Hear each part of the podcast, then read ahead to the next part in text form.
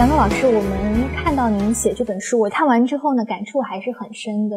就是您之前一直说，您有的时候写书是为了提醒现在的人不要忘记过去的那段历史。嗯，这本书也是同样的初衷吗？对，是。我特别想要说去感念有一个世代的人。那这个世代呢，是我在书里面提到的。我高中老师叫齐志平，他在高中等于像启蒙一样的带我们重新认识历史，重新打造一个独立思想的年轻人啊。用那样的一种独立思考去教育我们那一代的，一九四九年迁徙到台湾有许多知识分子，他就散落到台湾各地去了，他也是其中的一个。那这一代人呢，其实对台湾的文化有很大的奉献。可惜呢，呃，在两岸的政治或者台湾的政治演变中，反而他们就被当成一个外省人的符号，而很少去感念他们为台湾带来的文化的奉献。那我是希望通过他当故事，那也写呃艺术家、写文化人、写呃文学作家等等，想要去感念那一代人啊，那一代人对台湾文化的奉献。现在我们对他们的评价和认可，您觉得是我们回过头来去看，给了他们一个比较公正的评价，还是说当时其实有一些人已经意识到他们的作用，还是完全没有？后来我是觉得。对于这一代人，应该有人去感念他们，所以我就开始办在我工作力所能及的文化总会，嗯，办画展叫做“传灯”的系列。那传灯就是写啊这些艺术家而已啦，还没有到文学作家。这艺术家到台湾去之后，他们的带来的影响，那不仅仅是他的画作，还包括他的学生，因为他传下去有很多学生嘛。就让学生跟老师一起来办展览，然后出一本画册，许多人看到了还觉得呃蛮感动的。像比如说我们有一位叫李仲生，他是杭州艺专毕业的，啊，去日本留学，后来回到杭州那边教书。一九四九年之后到台湾去，他有感于台北的政治环境太复杂，所以他就到彰化去教中学。那因为他的名气太大，他在抽象画的这个艺术界太知名了，所以年轻人慕名而去，就从台北搭三四个小时的火车啊，去到彰化看他，有坐慢车当然更久，就去看他。可他呢，并不带他的学生去他的画室看他的画作，他就跟他约在火车站，一杯茶我一杯茶，两个慢慢聊聊艺术的观念。聊到三四个小时，学生觉得差不多了，然后他就再坐火车回去了。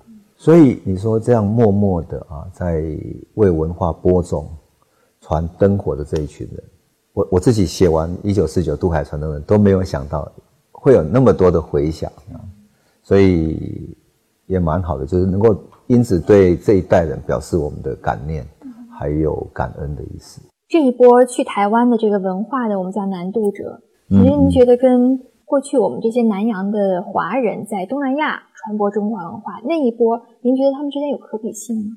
如果要比较的话，我觉得就像我刚刚讲的，我高中的那个老师啊，他们的生命中都承载了战争，特别是抗战时候的流离失所、离乡背景，然后家乡破败了，所以他带着一种忧患的意识。这个忧患意识呢，就变成一种他个人对于时代。对于家国的使命感，这种使命感呢，会让他跟随他一辈子。他觉得对这个国家的命运，他有一种嗯，要把它背负起来。那过去是背负起来对抗日本，那接下来内战的时候，他很彷徨。彷徨之后到了台湾呢，他觉得有一句典型的话是哲学家唐君毅讲的哈，他就说是中华民族之花果飘零，他是说。无数的文化人飘散到海外，到世界各地去了。这个民族是花果飘零，再也没有能够有一个统一起来的一个文化的中心了。因为内战的关系，因为分裂的关系。那没有想到的是，说经过多年之后，文化也是有生命力的。嗯，那这些很内心里面有忧患、有情怀的知识分子，你好像给他一个讲堂，有一个画室，甚至于。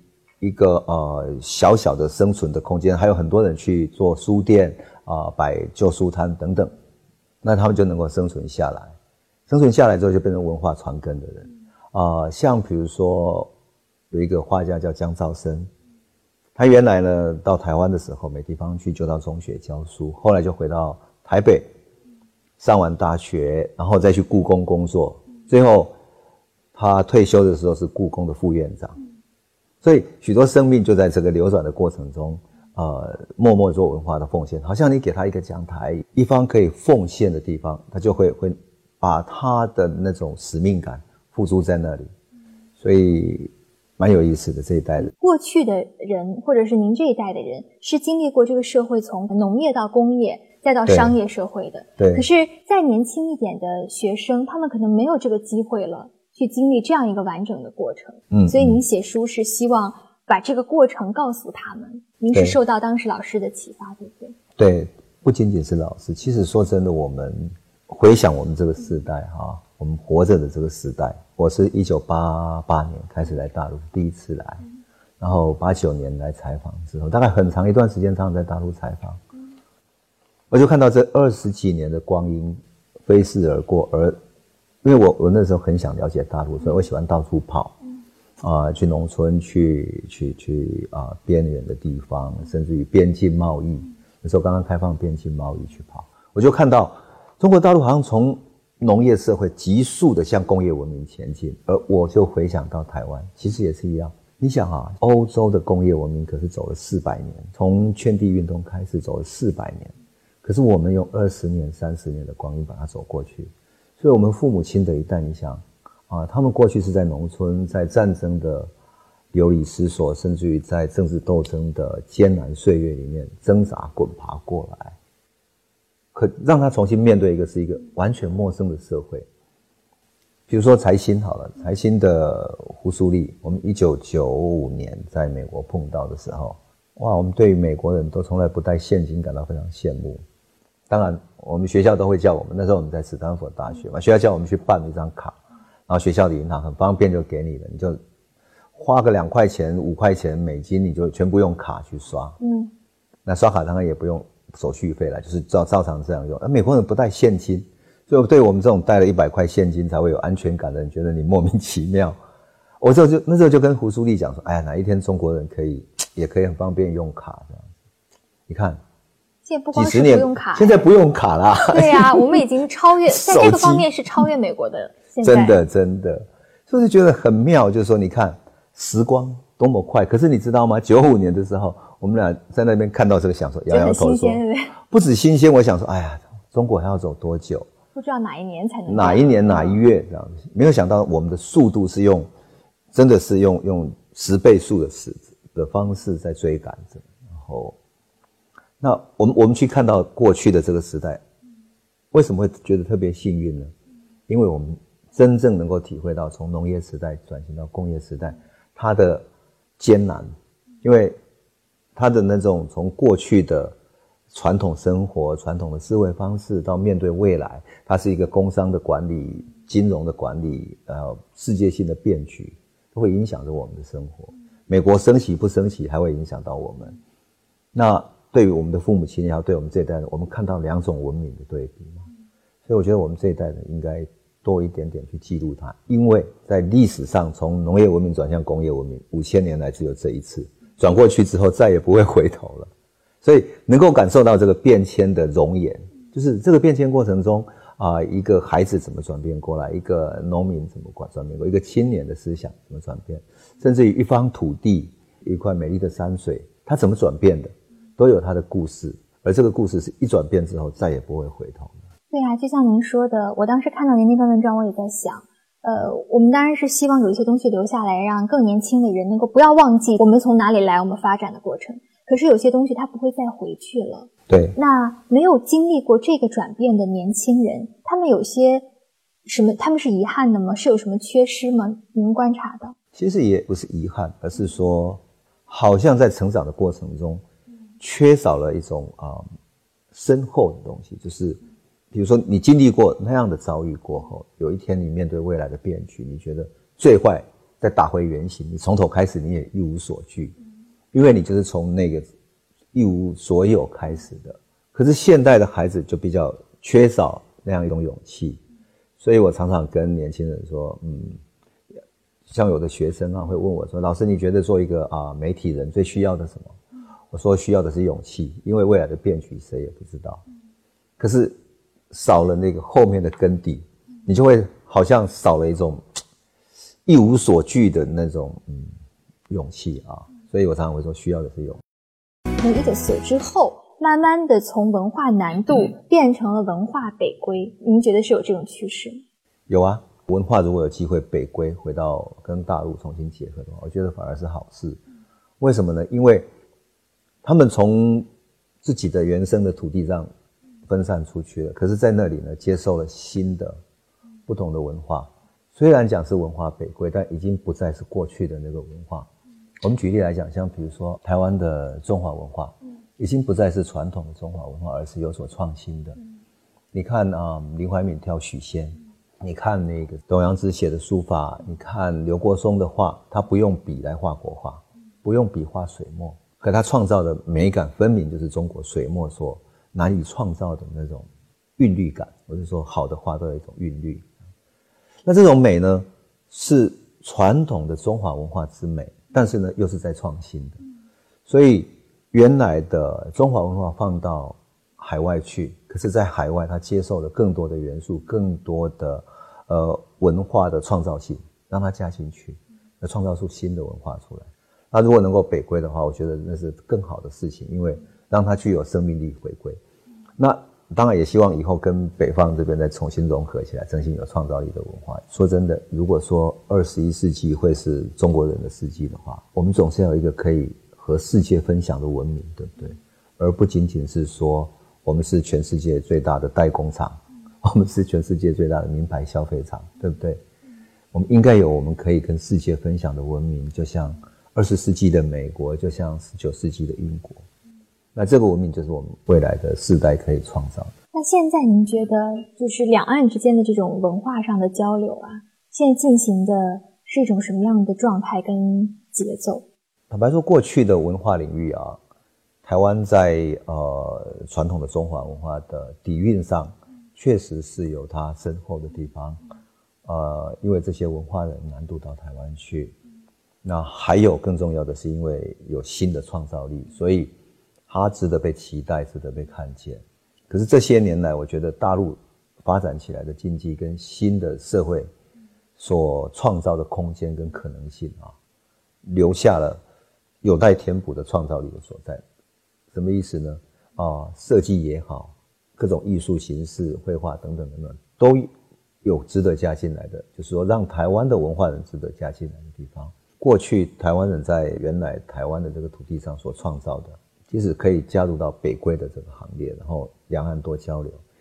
我举例来讲，像我们办两岸汉字艺术节，我是办到今年办到第七届。第七届了。刚开始的时候，我们办两岸的，不只是书法家、篆刻家。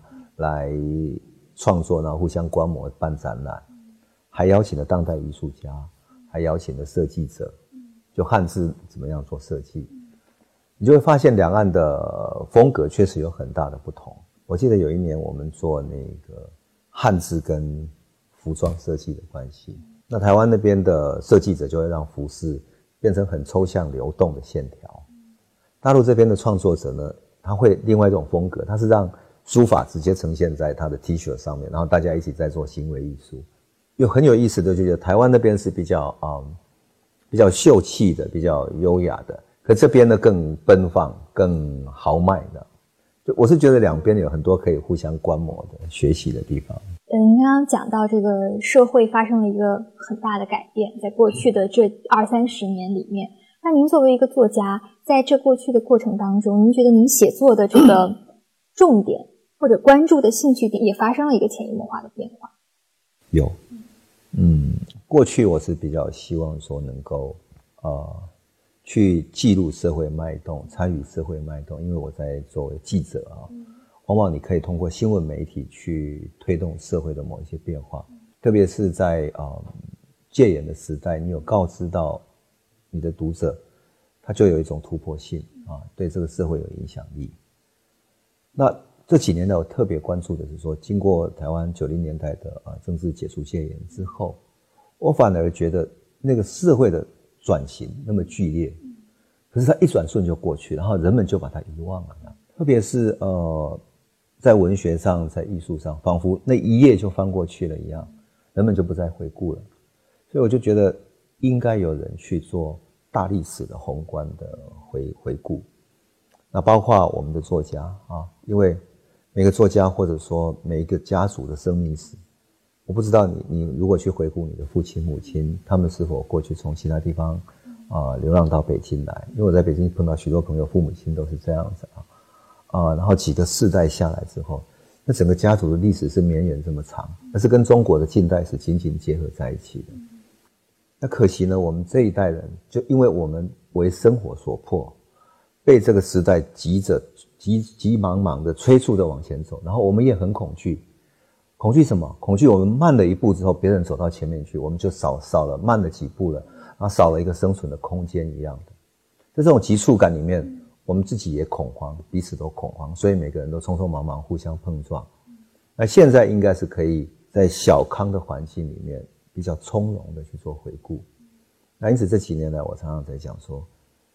那种从容不仅仅是啊，对于自己，对于时代，而且更重要的是对于过去的生命，啊，你怀有一种从容，因为你你有这种从容来看自己，看你的父母亲，但同时你也看下一代。我记得有一次就有朋友问我说：“哎，你怎么看孩子的教育？”我说：“你如果能够从容一点，等着他长大就好了。有些时候，那个孩子。”你不一定要这时候，他一定要走到第一名去，一定要比别人有竞争力。你就看着他慢慢长大，有一天他会成其为他自己，会比他在跟谁竞争，比某一个分数是第几名更重要。也就是说，我们对自己从容，也对孩子从容一点，对历史也也从容一点。那种从容当然就包含一种嗯宽容。我们去了解近代史里面我们是如何被挤压的往前走的，所以对于。每一个受苦的生命，来自于对未来的生命多一点，嗯，就是情感的谅解。那这样的话，我们自己也会安心一点，对孩子的教育其实也会安心一点。您曾经说过，说记者是在您看来是一个合法的可以去流浪的职业，就是您现在再再回去看记者这个职业，包括台湾当下的这个媒体的环境，记者他现在。面临着一个什么样的挑战？现在的媒体比较像是及时性的去把消息做告知，可是，在过去，因为我们在做传统媒体，特别是报纸的话呢，它有一种编辑部门帮你把消息做把关，甚至于要做查证，而且呢，你希望对于各方都是平衡的。什么叫平衡？你就不要让一方受到委屈，你希望各方都有机会讲到话。记得过去我们年轻时候第一次当记者，那我们。台湾有一些老记者就在看到我们新进的嘛，就说啊晚上接完了稿，我们去吃饭吃宵夜。台湾的老记者一个习惯带你去喝酒，然后就陪着他们喝酒，像个新进的人。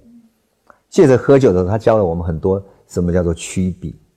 什么叫曲笔呢？就是说曲曲折折去呈现事实的笔法。我举例啊，随便举例，比如说有群众运动在哪里集会，这是一场政治的场合，可能有几千人在集会。但是因为政治的关系，你不能报道他。那老记者就会教我们说：你不要去报道群众，你要报道警察。说警察那一天为了维护有七千多人的集会的场子，警察付出了极大的辛劳，然后我们要感谢警察。所以那个新闻变成好像写感谢警察，但是会读这个新闻的人都会看到 哦，原来你要写的是这一个。所以我说以前过去的媒体是好像是师傅带着徒弟啊，慢慢教你那样的。一种教的方式，那是过去的媒体。那因此，过去的媒体新闻记者其实对于时代、对于社会还怀有一种使命感。我们说是老传统的报人的使命感。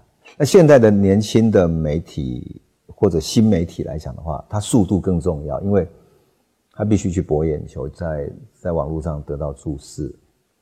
可是又有太多的社群媒体，社群媒体里面所带给人的往往是。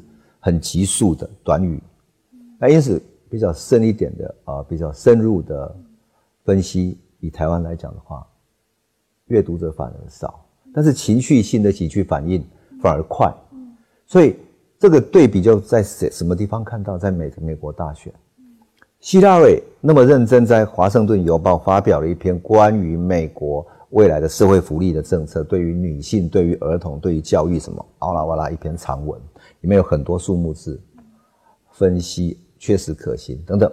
哎，没人看，然后川普发几句短句，就在那个 Twitter 上面乱发，很多人关注。对，关注，然后他发的那个情绪性的，哎，反而大家更更容易去去召唤那种情绪。对啊，很多人说他上任以后不需要白宫新闻发言人这个职位了，完全可以由他自己来发言。对，然后你就不知道说整个美国国务院的政策在哪里，是跟着他的情绪跑吗？一个。国际的领导人，要变成是网络社群的发言人，天哪！我就想说，哦，未来的媒体会怎么走？会怎么走？我很好奇。就我就怎么看？我现在还看不出来，还看不到。嗯，但是我一直在相信一件事情，就是说，社群跟真正的新闻媒体还是要脱钩开来。那人们终究需要找到可信赖的人，可信赖的新闻查证者。那最终呢，人们会去在这里寻找到可依靠的，而不是只有情绪上的发泄而已。那这种时代呢，呃，或者这样的发言早晚要过去的。但是，呃，传统媒体啊，它要比较严谨的查证一个新闻源，它必然会有一定的滞后性。但是，这个跟现在大家的诉求是有天然的矛盾的。对这个问题怎么来解决呢？它是不可调和的。我看很难调和，因为你就是说你的现实上出来，但是。现实的这种即时的反应新闻，它很难去呈现全面的真实，所以你阅读者只能够从这一面那一面很多自己去做判断。那作为新闻媒体人的话，或者说像我这种比较古典思维的，就觉得说新闻媒体还是要尽到这一个责任，那么它才能够啊有它存在的价值。那在未来的话，我觉得新闻还是会有继续存在的价值，但是它在深度上。一定要超越，就是说它有及时性的，但是在深度上还要能够超越它才行。再来就是说，这种社群媒体里面会把阅听者变成很多很多分众，那这些分众里面也会有人希望能够阅读到比较深刻的、比较有效、比较有分析性、有所谓的知识性的这样的新闻，那就不至于只有跟着那几句口号走。可是我担心的，坦白说，我担心的是未来的时代里面。跟着口号的群众会比跟着深度分析的人多，那么在政治上的造成的结果就是，美国今天很多知识分子忧心的，民民主政治最后是被口号带着走了，被煽动的口号带着走，被像川普这样的人带着走。现在的群众已经不像是过去，过去是因为有思想，有什么有有啊有方向性的引领，现在是一种愤怒，就像英国脱欧。很愤怒，投完了之后，哎妈的，接下来怎么办？我们不知道。呃，就像有一些跟着口号去冲击，像比如说啊，中东那边啊，茉莉花革命的时候去去起来抗争，抗争完了之后说，那接下来怎么办？我们也不知道。就是会有有一群愤怒的人，然后表达了他们愤怒，愤怒完了之后怎么办？他也不知道。啊，接下来可能就进行一次选举，选完出来之后，大家继续愤怒，那也没人知道怎么办。就在这样的情况下，会使得呃传统对于政治的观念受到很大的冲击。